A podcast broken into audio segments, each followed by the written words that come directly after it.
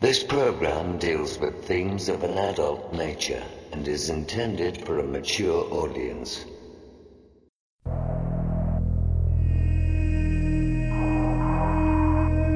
The very word secrecy is repugnant in a free and open society. And we are, as a people, inherently and historically opposed to secret societies, to secret oaths, and to secret proceedings.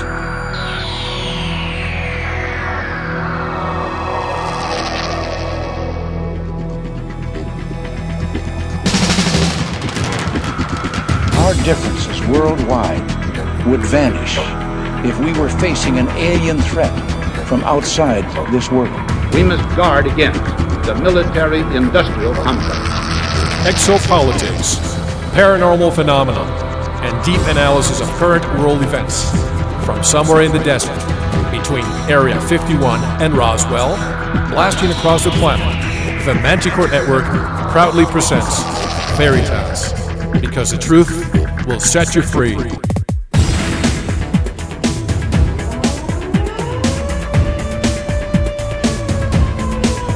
Headline edition, July 8, 1947.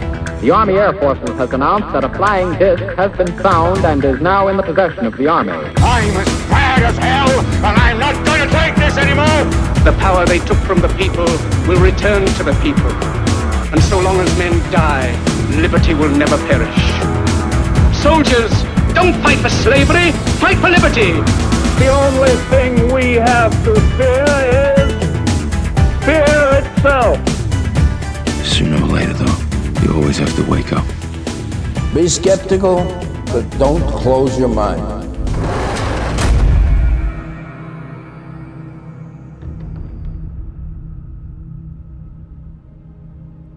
Greetings to everyone around the world, and a warm welcome to another edition of Veritas Radio at veritasradio.com. I'm your host, Mel Fabregas, and I sincerely thank you for joining me once again. And if this is your first time, make yourself at home. I want to thank all our members for your loyalty and support. Tonight's special guest is a veteran of this program. The last time he was on, we were disconnected 24 times while discussing secrets of anti gravity propulsion and other interesting information that maybe some didn't want us to disclose. If you haven't listened to my first interview with Paul LaViolette, go to the past shows section and you will find it in November 2009. It is a true classic. And tonight we will literally be all over the universe. Since I don't get a chance to talk to Paul that often, we'll discuss his research, past and present, and how to mitigate the external threats the planet may be facing in the not too distant future. Dr. Paul LaViolette will be with us shortly. To listen to tonight's full interview, become a Veritas member. Just go to our website, veritasradio.com, click on the subscribe button, and receive instant access. Why wait? For only $7.95 per month, you can listen to every program, audio and video, hundreds of hours in CD audio quality, and take Veritas with you wherever you go. Subscribe today. And don't forget to visit the Veritas store, where you can purchase many of our products, including MMS. And if you need to get in touch with me, click on the contact button of our website, veritasradio.com, and also join me on Facebook.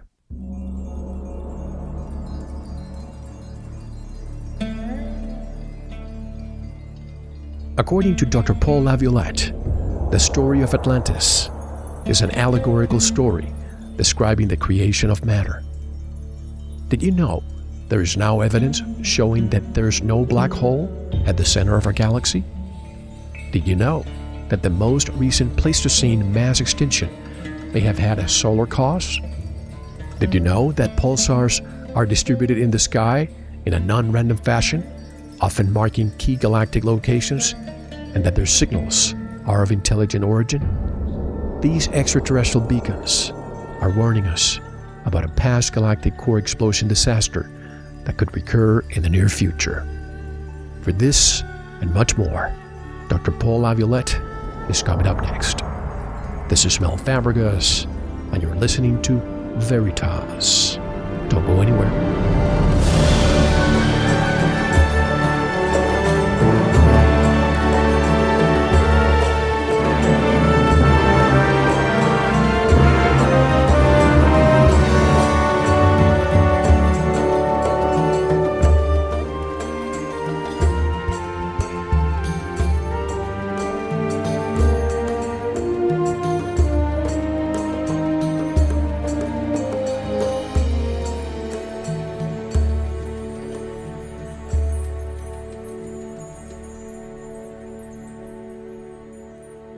This is Santos Bonacci, and you are listening to Veritas Radio.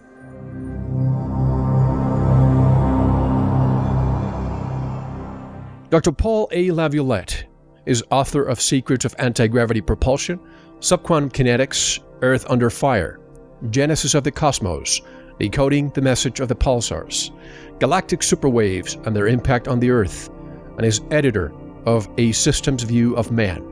He has also published many original papers in physics, astronomy, climatology, systems theory, and psychology. He received his BA in physics from Johns Hopkins, his MBA from the University of Chicago, and PhD from Portland State University, and is currently president of the Starburst Foundation.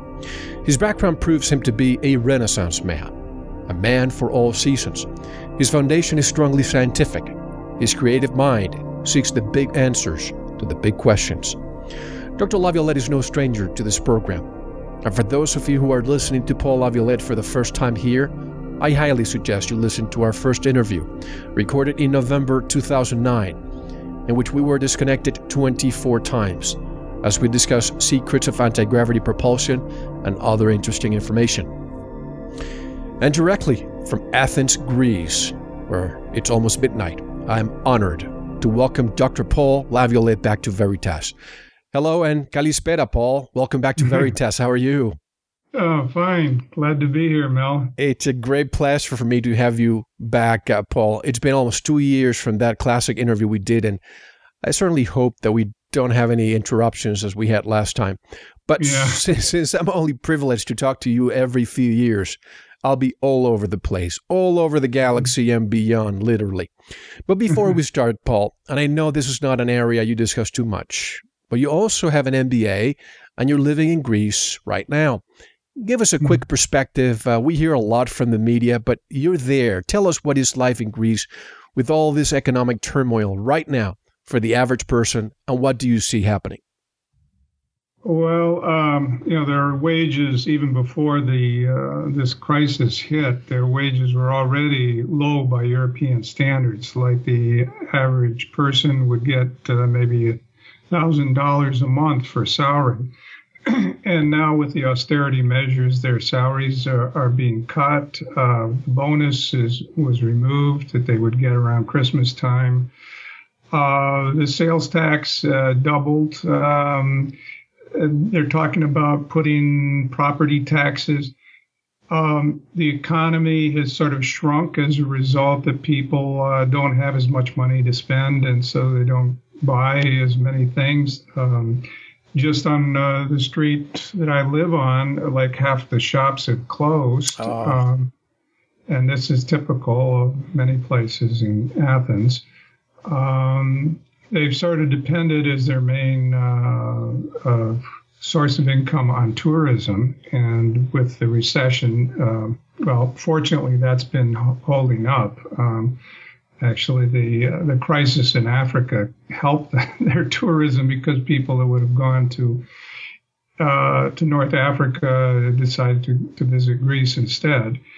Um, so uh, the, the, thing is that they they don't have too much in the way of manufacturing. You know, they have aluminum industry and uh, uh, they have some uh, resources they export. Um, but uh, it's mainly agriculture, uh, like fruits, and vegetables, honey, things like this. Um, the, the, thing is, uh, I, I, got my degree at the University of Chicago, and one thing about the Chicago School of Economics theory is uh, on money supply. If you shrink money supply, um, you're going to shrink the economy. Of course And uh, this is basically uh, proving that Chicago theory is right. You know, it's sort of like an experiment on Greece. Um, and sure enough, by uh, uh, imposing these restrictions um, to pay off their debt, it's sort of like this major outflow of money for paying the debt. Uh, the result is the economy has shrunk, and uh, the problem is, can they generate enough money to um, counter their expenses? You know, and uh, so they're sort of like in a double bind. Um, now you start here instead of uh, debt, you hear the word bankruptcy very frequently in the news. Um, so it's you know the Question is, how will Europe react to this? Are they willing to be a little more lenient in Greece's case? Whereas, like Italy and Spain have uh, major industries. Oh, somebody's calling me. so just, um, yeah. And so, uh, it's like I was saying in this interview. Um, um, I guess they hung up. Okay. Um, so uh, this is the problem. Um, and um, uh, personally, I think that one solution would be for them to start using free energy here. You know, of course, and they have the right person right there in Greece. But I really don't think Greece can repay its debt, just like many other countries. And as you say, Italy and Spain may have some hope. I really don't see how Greece can do it. Uh, default may be the only option, in my opinion. Yeah, yeah, could be. But anyway, I uh, I'm so glad to have you here because there's a lot of, in the news, especially in the world of subquantum kinetics that we'll, we'll be discussing. But I thought about you last week, uh, Paul. We saw here in the States how millions of people in Southern California, Arizona, and, and even Mexico lost uh, electricity. Apparently, one, one utility company employee created the, the problem. But I couldn't help but think of you when this mm-hmm. happened. In a macro way, this could also happen at a larger scale via a superwave, or even a massive solar flare. Can you paint a scenario of what this could do to a nation short, short and long term? Uh, yeah, well, like uh, they've done a study about what would happen if there was a uh, solar flare similar to what we had 150 years ago in 1859. It's called the Carrington event. Um, if that sort of that's that was the largest solar proton event to hit hit us in modern times, and now that was before the present technology of power distribution systems that we have. Um, so what they say is if that now occurred today, um, what would happen is uh, you get these huge voltage surges on the power lines that are like trans uh, transcontinental uh, that you know would go for thousands of miles of wire. Um, because what happens uh, when the uh, solar protons hit the uh, magnetic fields, they cause uh, the magnetic field of the Earth to move, and that generates huge currents uh, in the in the power lines, and this would basically burn out the step down transformers and um, the problem is they don't have enough uh, transformers on hand to replace them. Uh, and they need power to manufacture new transformers.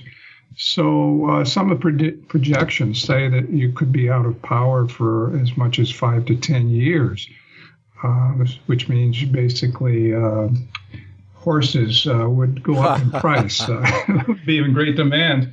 Uh, so if you have a horse farm, you'd be in good shape.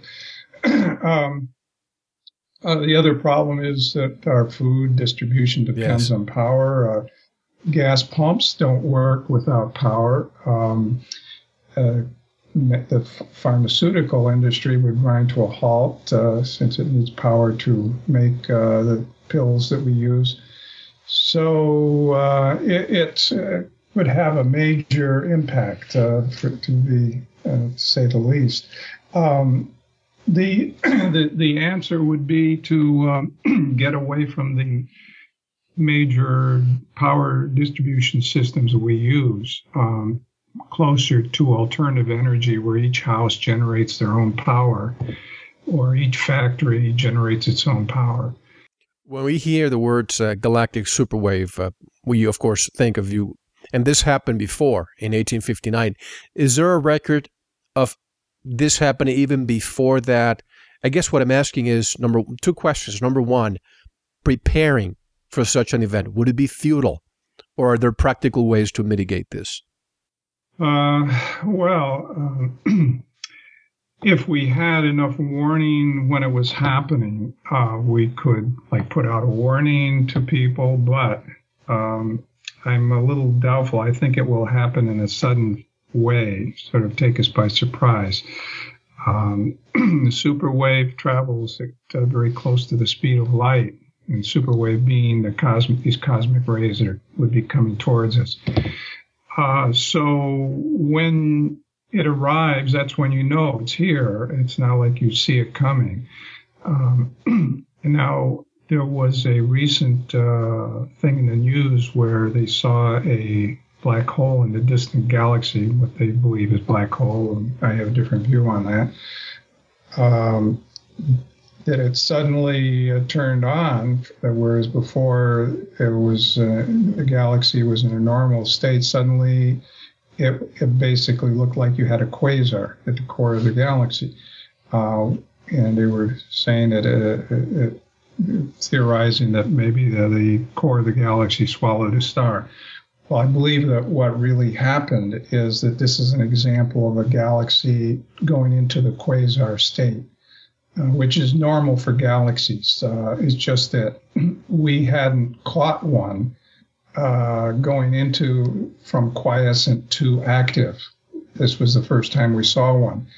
and what we found was that it turned on just in a matter of minutes, uh, reaching maximum intensity. So that's how fast that this could happen. And uh, uh, if you were outdoors, you, know, you might get a substantial radiation dose. Um, as to how much, you know, this is speculative uh, because we haven't gone through any of these in recent times. so we, we, don't have much of a database. Uh, so, what you mentioned about the galaxy going into quasar state.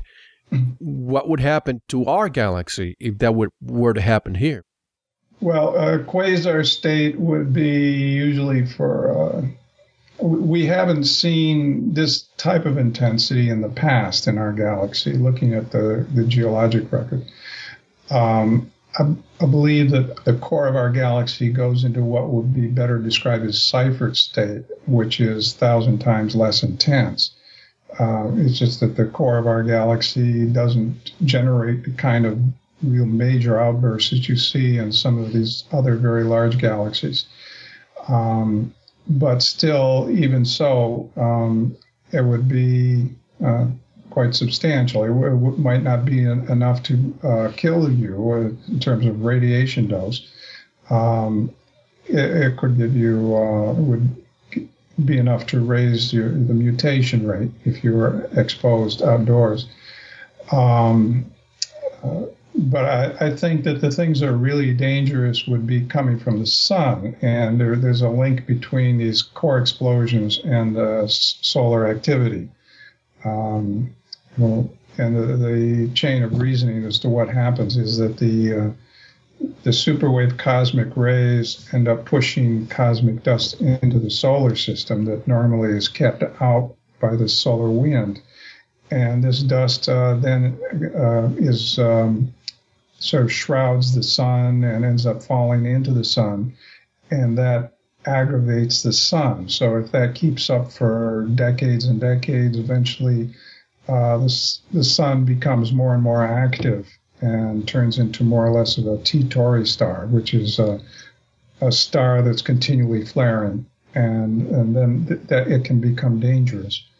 Um, and I believe that's what happened at the end of the Ice Age. Uh, the sun went into this activated state. But anyway, uh, you were asking about what you can do to prepare. Um, well, uh, there's talk about uh, secret uh, underground uh, fallout shelters that have been built by the government. Um, Uh, in fact, uh, at Denver Airport, they say there's underground facilities, perhaps to house uh, the U.S. government if there was some major catastrophe. Um, so, and there's also groups, I know of some groups that are building uh, their own fallout shelters, uh, thinking that something might happen in 2012, which, uh, you know, I believe there's a finite chance. Uh, I can't say for sure. Um, I, I, usually say that there's like a 90% chance that we'll get some sort of super wave in the next four centuries. Um, so it could arrive tomorrow or it could happen uh, 30 years from now. Well, that, that, was the next part of my question. In your opinion, what would mm-hmm. represent the statistically most significant window, range of years, that is, for the next galactic center energy burst based upon the observed historical data? Yeah, uh, well, like I said, uh, I, I, would say very strong chance in the next 400 years that we're going to have one. Um, but not knowing in advance, uh, you know, there, uh, then there's the crop circles. And people talk about them sending messages to us uh, showing phi ratios. Yeah, what's your take on that, by the way? Um, well, it, it, seems that uh, whoever's designing these, uh, forming them, um, has quite a sophisticated knowledge of mathematics. Um, I sort of think it's difficult to pass them off as just uh, black projects engineers playing with high tech uh, beam weapons. Um, I think uh, you know could involve extraterrestrial intelligence uh, trying to send us messages. Uh, that's something to consider. Um, there's one particular crop circle um, which I have studied. Uh, I think it's the Avebury circle, the one that had the uh, depiction of the solar system as the planets would be in 2012. Yes, yes. And impressive one and you find that the Pluto planet is off from where it should be. If that was to be 2012, it's not where it should be, and you then look uh, where wh- how much how many years off is it in its orbit, and uh, it turns out that it would be in that position on around 2035. So it's almost like they're trying to show us this future date. In fact, they they have a little elliptical diagram off to the side, uh, divided in 11 parts, showing where if you took that as Pluto's orbit and you divide it in 11 parts, that one segment would be, be equal to about that difference in time from 2012 to 2035. So, I mean, there's no way to prove it, but um, you know, why are they trying to show us this future date? Um, so that's uh, you know something to think about. Um, it's also encoded in the pulsar message that uh, I discuss in my book, Decoding the Message of the Pulsars. Uh, there's the three main pulsars that are very significant is the Vela pulsar, the Crab pulsar, and another one, the Vulpecula constellation. And it turns out they're they're periods very closely match the Fibonacci series, which is. Ha. I'm sorry to interrupt you, but just before we started the show, I added a topic that I wanted to discuss with you about Fibonacci. So I'm so glad you're mentioning it. Go ahead. Yeah, uh, so their periods uh, very closely match that, but the crab pulsar period is uh, not quite on target and but its period is changing over time as its um, its period is increasing um, as time goes on. So you find when would the period be such that it would be exactly the pi, the phi ratio, and you come to a, a, a, date which is very close to that 2035 date, and 2036 or 2037, I forget now the exact uh, number. Uh, I, I discuss it on the etheric.com website. Um, but uh, it's interesting that you come up with a similar date. So you think that, because uh, I think of crop circles and I try to find logic to it, of course, as a human being. And the majority of the crop circles are uh, being performed in, in uh, the UK. Any idea as to why they may be choosing that area? Uh, we have plenty of fertile ground here in the United States and other places around the world, but that area of England seems to be the, the, the epicenter. Why do you think? Uh, really have no idea why. I don't really, I can't really say. That's fine. But speaking of the Fibonacci uh, numbers uh, and nature, we can see them in spiral galaxies all the way to even pine cones. And even mm. DNA shows Fibonacci spiral structures. And every human has two hands. Each one of these has five fingers. Each finger has three parts, which are separated by two knuckles. All of these sound uh, numbers fit into the sequence, but could this be coincidence or is there more to it? Well, um, like the spiral, for example, um, right? Archimedes spiral you see in the uh, shells, so which uh, has this Fibonacci series. Um, it uh, comes from the it's a, related to growth and to not not having been prepared on the topic in advance. That's uh, okay. It's uh, something. It's. It, I, I, would suggest people to do a quick Google search, and it explains how uh, uh if you add to the existing uh, uh, spiral a certain amount, you you will naturally generate this. It's it's something that nature generates. so um, it's. Um, it's also a characteristic of, of numbers, uh, which Pythagoras was uh, very interested in these types of things. Well, even I don't know if you saw a few weeks ago a 13 year old who uses Fibonacci sequence for solar power breakthrough. I don't know. Have you have you seen that that piece of news? Uh, no, I haven't. This is a, a young man, a 13 year old who wanted to explore solar power and he found a tree and he re- realized that the way the tree branches grow is exactly a Fibonacci sequence. And he positioned mm-hmm. positioned the solar cells that way, and he got about fifty percent more energy than any other solar power uh, uh, device being placed in trees. So, you know, it's everywhere. Mm. It's interesting. Mm. But uh, speaking of some of the articles that you've written lately, there's a few that caught my attention. One about the evidence that the Pleistocene mass extinction may have had a solar cause. Explain that. Um, yeah, well, um, I was sort of biased to thinking in this terms from studying ancient myths. Um, in my book, Earth Under Fire, I describe several myths where they talk about the burning of the earth. Um,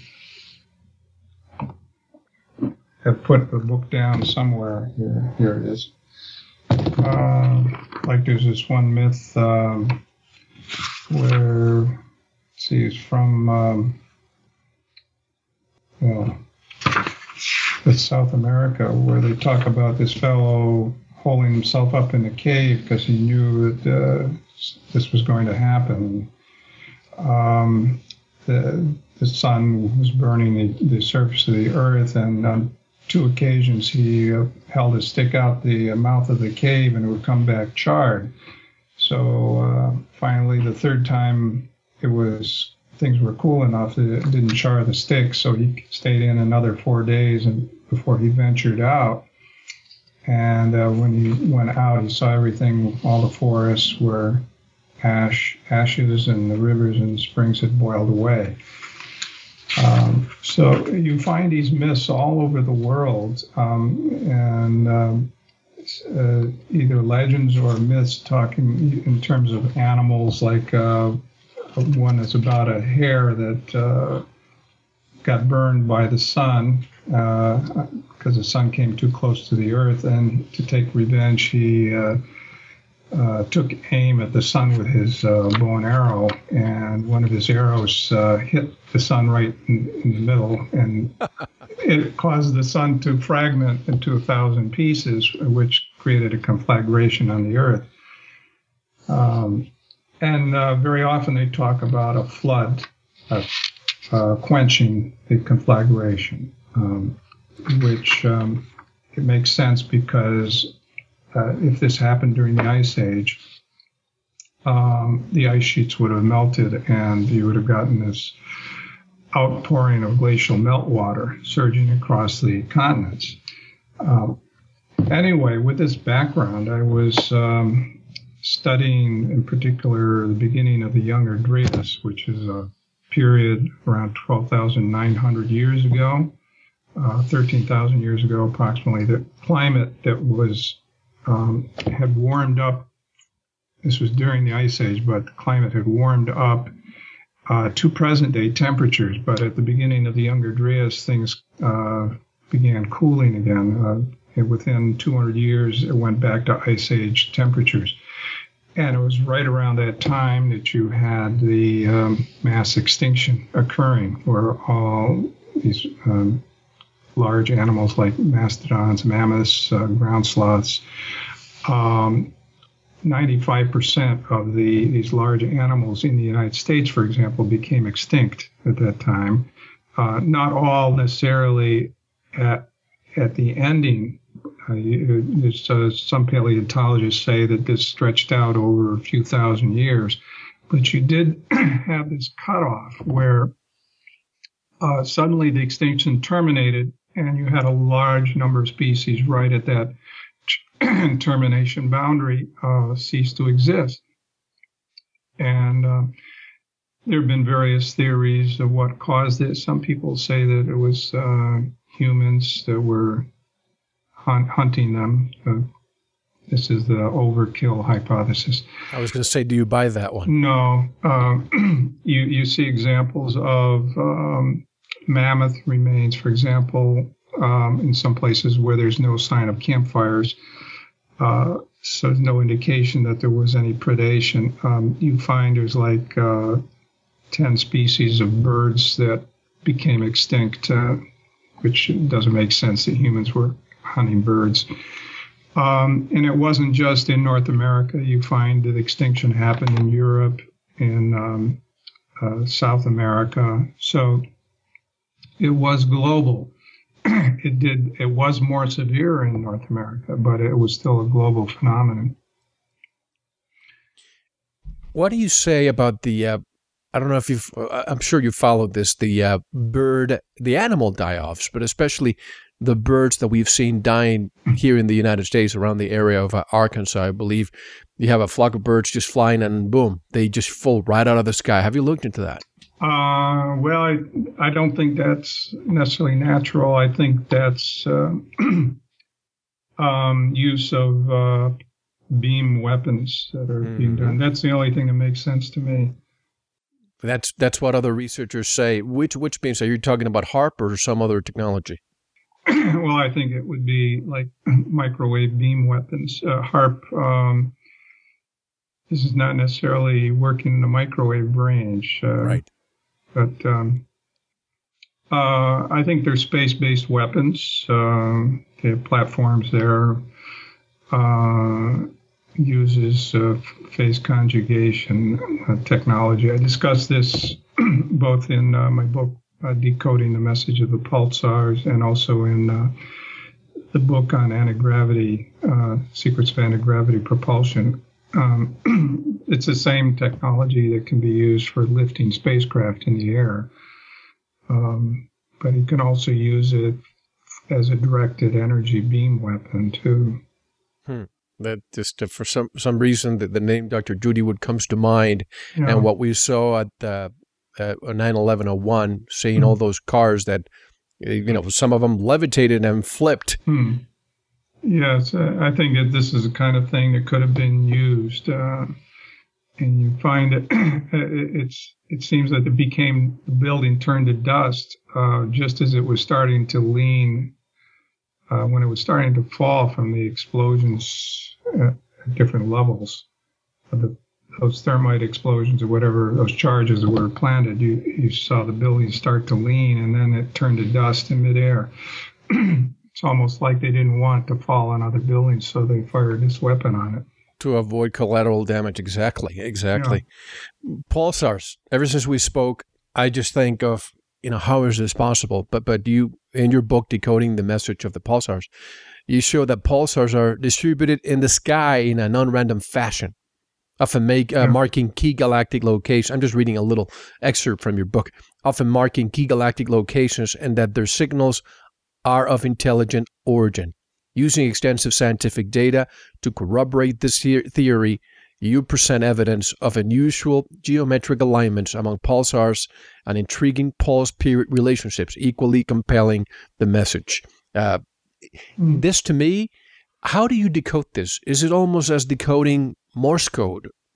How do you mm. decode the message of the pulsars? Uh, well, first of all, the uh, the, loca- the locations of certain key pulsars um, are pointing out with uh, using geometry. For example, the location of our galactic center, um, like for example the millisecond pulsar, which uh, is pretty much the fastest pulsar in the sky, with the exception of one other.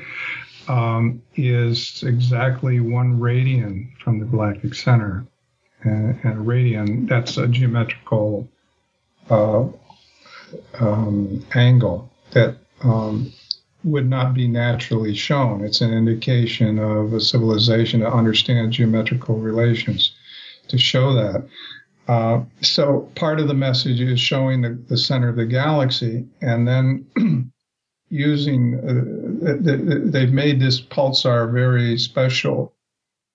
Not only is it uh, the almost the fastest in the galaxy. It's pulsing, but also it's it puts out optical flashes in addition to radio flashes. It has what's called giant pulses, um, a lot of different things like this, which it shares with the Vela pulsar and the Crab pulsar, which are uh, among the closest to us. Um, the Vela pulsar is uh, the brightest in, in the sky. And the uh, crab pulsar is the most powerful, has the most powerful pulses of all the pulsars in the sky. And if you study the positions of those pulsars, and plus the fact that they're marking supernova remnants, uh, and if you study that carefully, you realize that the explosions of those supernova remnants occurred at the time this galactic superwave was passing by us about 14,000 years ago. Um, so it's like they were they're calling attention to an event that's traveling away from the center of the galaxy at the speed of light. And so that's basically the message is that they're calling our attention to the, the superwave phenomenon. Um, and in fact, it was in in um, my realizing of that that it helped me to understand the superwave concept. Because mm. um, at that point, I had found that um, there was a uh, an indication in ancient myth of uh, outburst from the center of the galaxy but I hadn't quite made the connection that that had actually traveled all the way to us and caused effects on the Earth. And it was only after seeing that message in the pulsars of this uh, triggering of supernova explosions near us uh, that allowed me to make that connection and form the theory. So essentially, you're saying these are extraterrestrial beacons that are warning us about a past galactic core explosion disaster that could recur in the near future. If they're warning us and we don't have the ability to to leave our planet and preserve the human race that we know of. We all we mm-hmm. hear about the secret space program and what they're doing elsewhere. But for what we know, what is that message? How is that message useful to us that are quote unquote stuck here? Well, uh, first of all, it helps us to realize that the phenomenon exists because mm. uh, before I wrote about this for my PhD dissertation, um, none of the astronomers had the, the, slightest idea that this goes on. That they were aware of galactic core explosions, um, but they thought they occur very infrequently. And if, even if they did occur, well, they believed they occurred in our galaxy as well, but that if they did occur, that the cosmic rays would not reach us, which was uh, incorrect. Um, there's a lot of evidence that shows that the that cosmic rays do travel radially out and they're not stopped by anything. Uh, so um, by knowing this, um, at least we we can deal with the situation, know what's hitting us. Can you imagine something like this happening, and the astronomers don't even know where to start to interpret it? Uh, you know, the first uh, concept of what they might think is, well, maybe it was a supernova explosion near us. Um, so, um, how would you deal with that? You know, once it, it, it began. Uh, personally, I, I, feel that um, the most effective uh, defense is prayer. Uh, I, I, believe that uh, enough people focusing and praying on uh, averting the, the, catastrophe, diverting the cosmic rays. Um, if you get enough people doing that, um, that you the could, power of intention, right? And but uh, as very at a very spiritual level, uh, would be able to deflect the cosmic rays, and I think that's why all the major religions um, talk about the end times. Um, because this is the answer how to um, to for humanity to save itself is to reach out to the divine. Um, and in fact it's the one event that brings all humanity together at the same time on the planet um, for example uh, during the, the World Trade Center uh, where the, the Twin Towers were falling. Uh, they did studies with uh, these uh, what they call these eggs. They were uh, random number generators distributed. Oh, the Princeton, the Princeton eggs. Right, and they found that during the three days around that event, um, the eggs were behaving non-randomly. It's almost like human consciousness. It was focused on this one event was having psychokinetic effects all over the earth. Um, and if you talk to people, you know, how did they feel during that the three days after that event? Um, they'll probably tell you that it was a very detached feeling of, of sort of unreality. Um, so, uh, uh, just giving that as an example, um, imagine something much more uh, serious happening, like of this sort.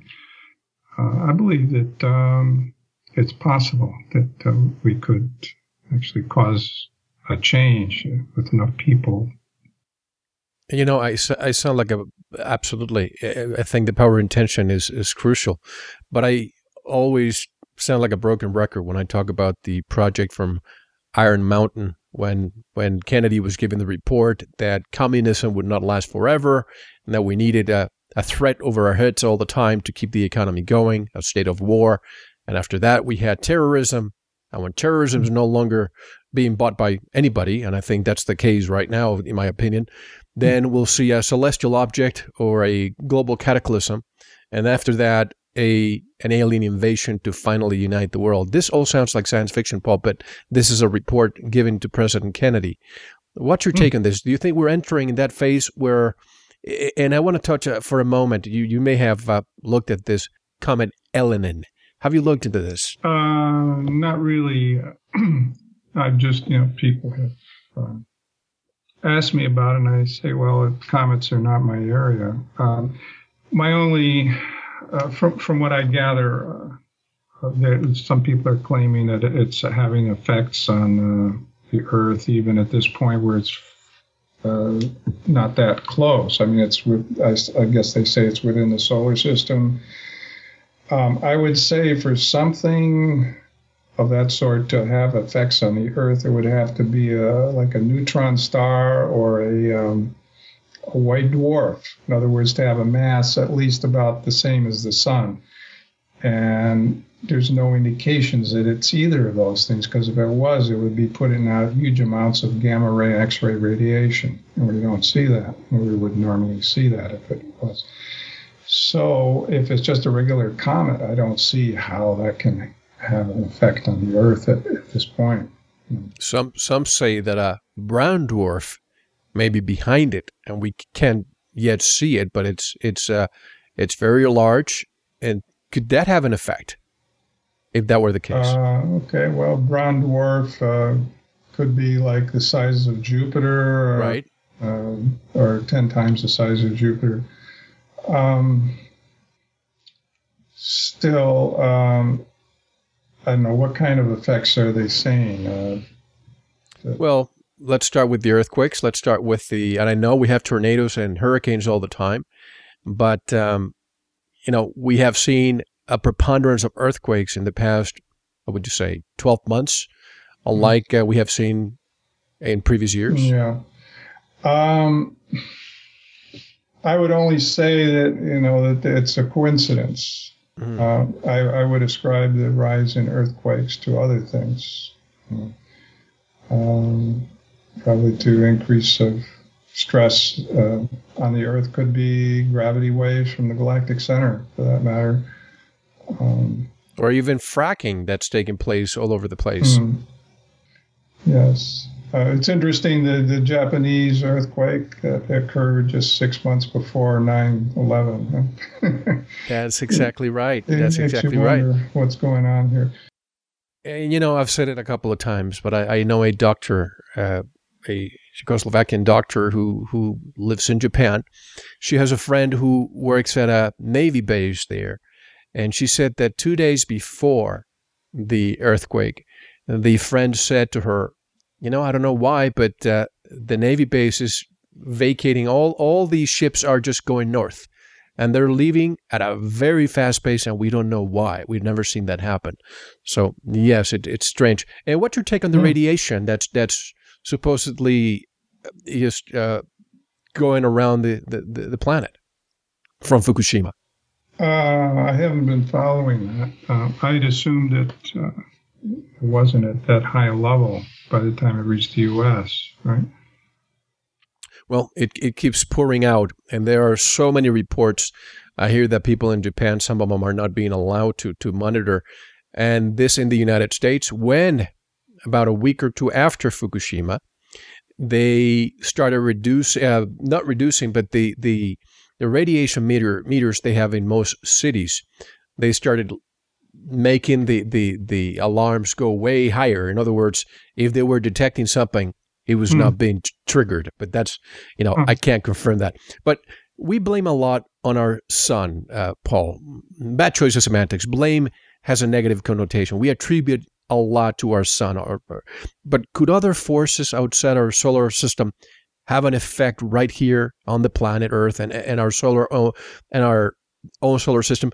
I ask you this question based on an article you have posted on your blog. Distant universe contributes more infrared radiation to total background supports tired light models. Please explain. Uh, this was on the subquantum kinetics blog. Yes. The superwave blog. Subquantum kinetics uh, blog. It's the very first uh, blog entry.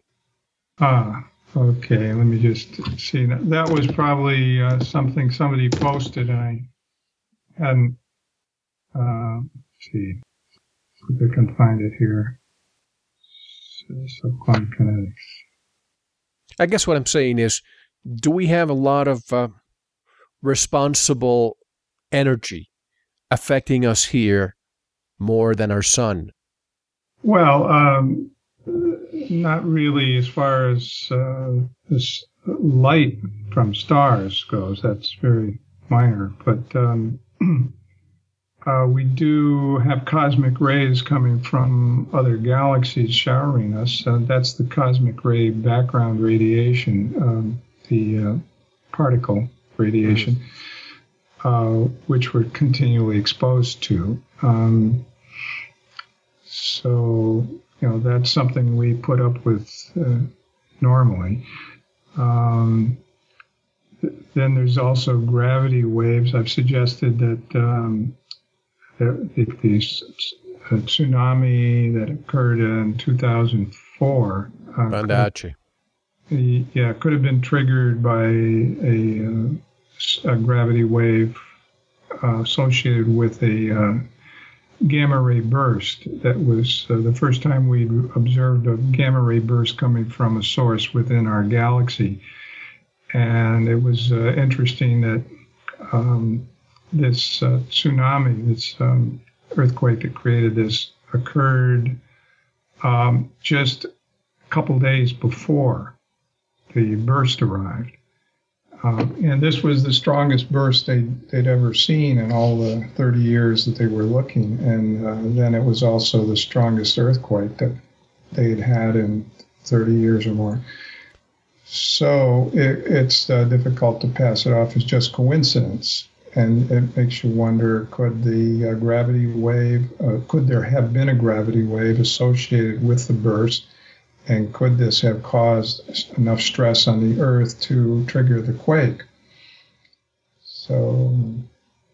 And isn't it interesting that 400 members of a tribe climbed a mountain 48 hours before, and only one person from the tribe died because it was a paraplegic person who was not mobile. But uh, oh, that's interesting. I hadn't heard that story. Yes, and uh, most people, doctors and professionals with cell phones and cars, they were caught in the middle. And these hmm. 400 people that we in the West may refer to uh, as soulless, backward thinking people, all of a sudden they conquered nature. What do you think happened there? Did they have a, a sixth sense that we lost, or maybe they were watching and observing animals? Um, well, I, you know, I think uh, I've had um, experiences myself of having dreams of things that happen uh, days, if not uh, some case years in the future. Mm-hmm. Um, if uh, people record their dreams, they many people find that uh, they have precognitive dreams. Um, so it, it is something that um, seems, that our unconscious is um, tuned into things, uh, possibly even superluminally.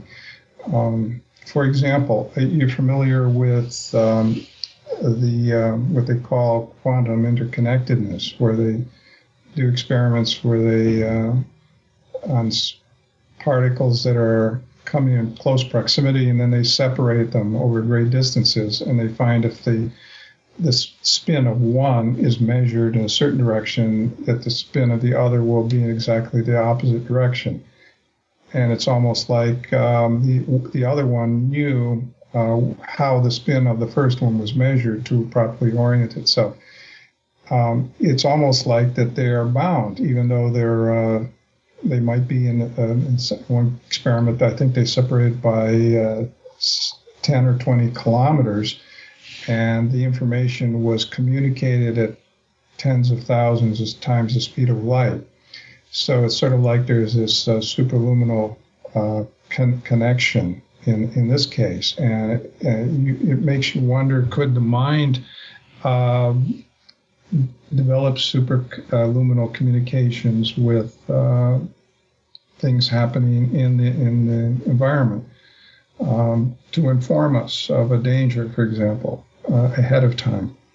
And so maybe this tribe, um, they are more in touch with their their unconscious and uh, able to get information that would, in this case, save their life.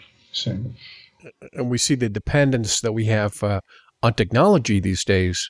We need a calculator to do everything. We need a, a cell phone. We need a computer. And these people just uh, perhaps and I've even I've even seen uh, studies of um, uh, telepathy being mm-hmm. used in certain tribes in the Middle East where they are traveling in the desert and they have a scientist with them.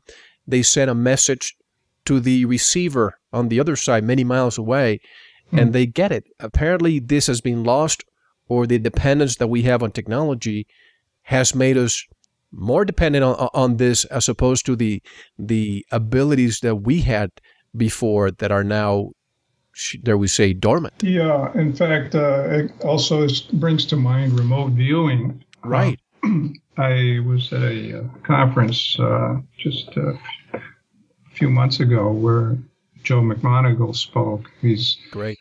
Was was one of the leading was one of the leading uh, remote viewers in the, that the CIA was using in their experiments. And uh, he said that basically everyone has this ability to remote view. It's just that certain people uh, can do it better than others. Exactly. but it's something we all have and probably can develop um, with a little practice to, you know. And, and, a lot of people have it; they've never tr- tested themselves to find out how good they are. Uh, so it's a question of uh, if one is interested to find out, and maybe you find out that you're very good at it. yeah, I think uh, remote viewing is an excellent uh, modality. And uh, I did take a course and I did learn something that our subconscious mind is the first trigger. That's why you have a, a, pen and you put the first thing that comes to mind and you start, you know, writing this uh, gibberish. And then all of a sudden, your, what is it, your right brain takes over and tries to find logic. So it's that first trigger or spark, the one that seems to be the real uh, uh, information, if you will. Yeah. I think that the uh, the mind has the ability to create these superluminal connections um, at will by sort of like we can send out these uh, connective um, beams in, in, a way, the way you could think of it. Um, whereas nature, like with particle experiments, it depends on the particles coming into close proximity first to, to develop the bond. I think that in the case of the human mind, we can even develop these bonds um, even if we're distant from that spot. Uh, in other words, doesn't take initial close proximity to do it. Just takes intention, and we can sort of send out our feelers to that point. Um, I've written a, uh, a paper in a book that uh, Ervin Laszlo is publishing, where he uh, several books now he's been interested in this idea of quantum interconnectedness, and um, I, I, propose a theory of how this happens. Um, it's basically the idea that um, all uh, matter in the universe, uh, the particles are actually pulsating radially. If you think of like a proton, Yep. It's actually uh, moving in and out. Um, whereas physicists acknowledge it, it, it, does spin, it does have the property of spin, and they they talk about the the, the idea of the, the uh, particles uh, also precessing. It's called Larmor precession. Um, these were actually um, these behaviors were um, viewed by uh, psychics back before they were discovered uh, in 1895. Um, Besant and Leadbeater, uh, Annie Besant was a founder of the Theosophical Society.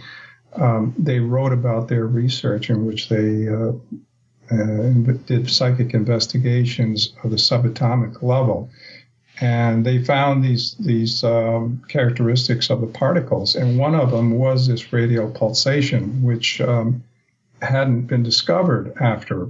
Uh, and I, I proposed that um, this could explain uh, quantum interconnectedness, because if you if you have the uh, these particles, they're um, basically pulsating and sending out the equivalent of what we would call Tesla waves a Tesla wave is a uh, longitudinal oscillation. Um, and uh, and when you get that where uh, two two particles near each other sending out these uh, radial oscillations, they can form a uh, a bond, a, a tunnel-like bond between them, which um, can hold can hold its intensity even if they're separated and actually be strong enough to actually uh, create forces on them at, at, a great distance, even though they're separated by a great distance.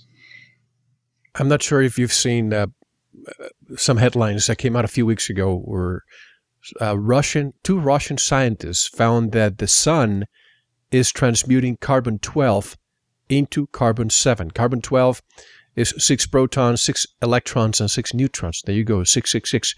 And mm-hmm. carbon 7 is a crystal. So they call it uh, ascentium, a new mineral called ascentium.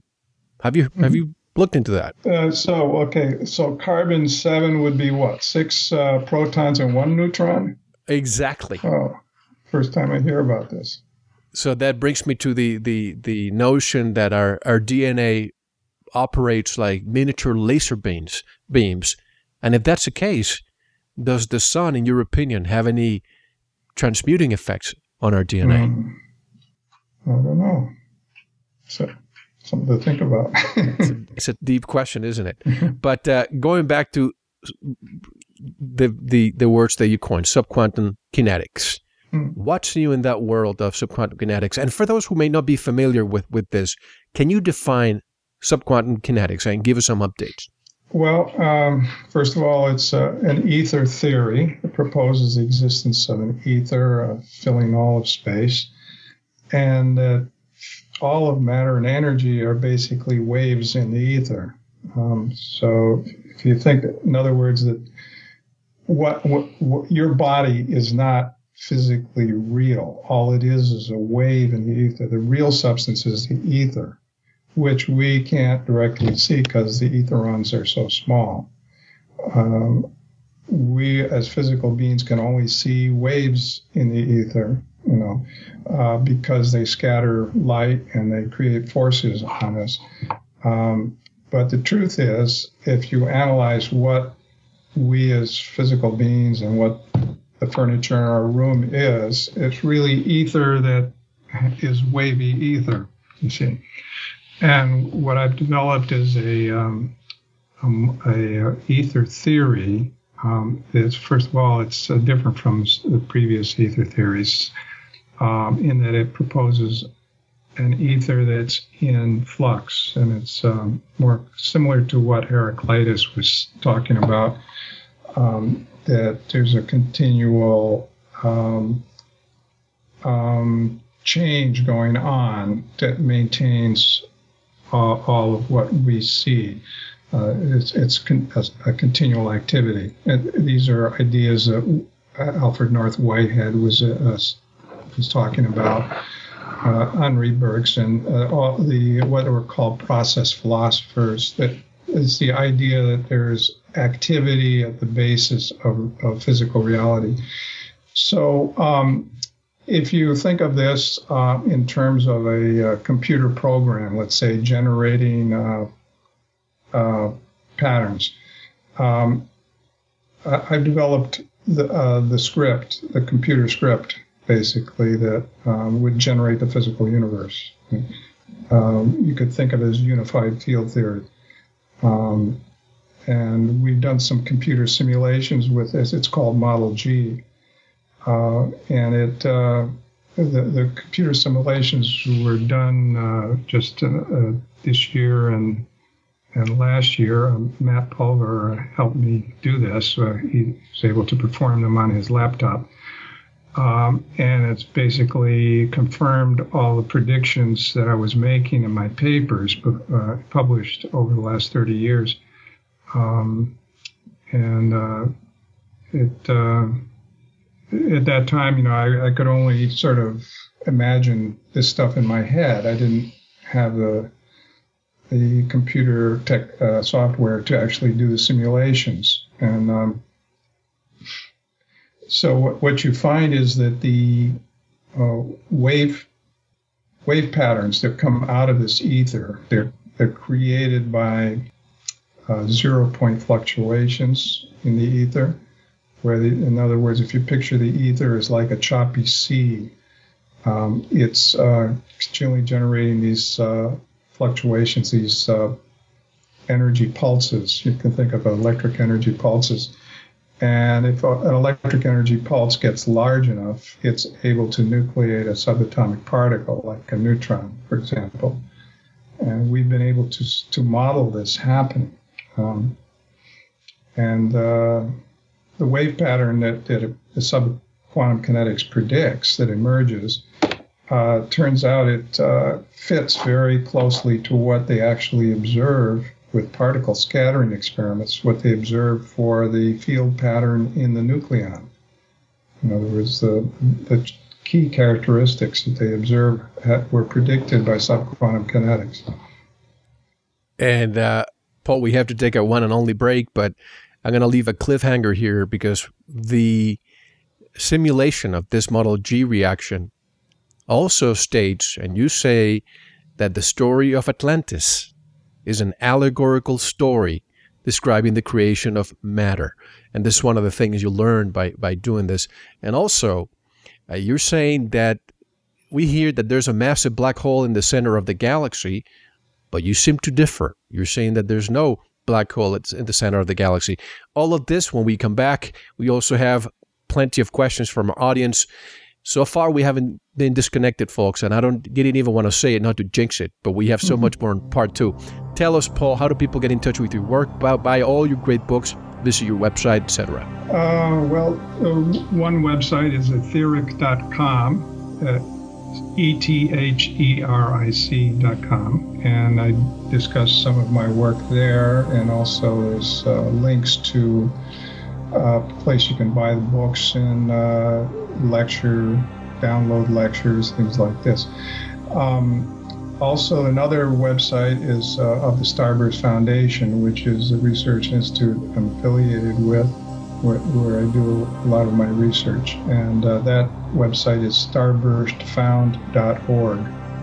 Starburst, S T A R B U R S T F O U N D dot org. Folks, don't go anywhere. I'm here with Dr. Paul LaViolette, and so much more to discuss in segment two. This is Mel Fabregas, and you're listening to Veritas Radio. Don't go anywhere. Thank you very much for listening. We'll continue this interview with our special guest in our members section. If you're not a member, just go to our website, veritasradio.com, and click on the subscribe link to listen to the rest. We'll take a short intermission, listen to some music, and I'll see you in the members section. Enjoy.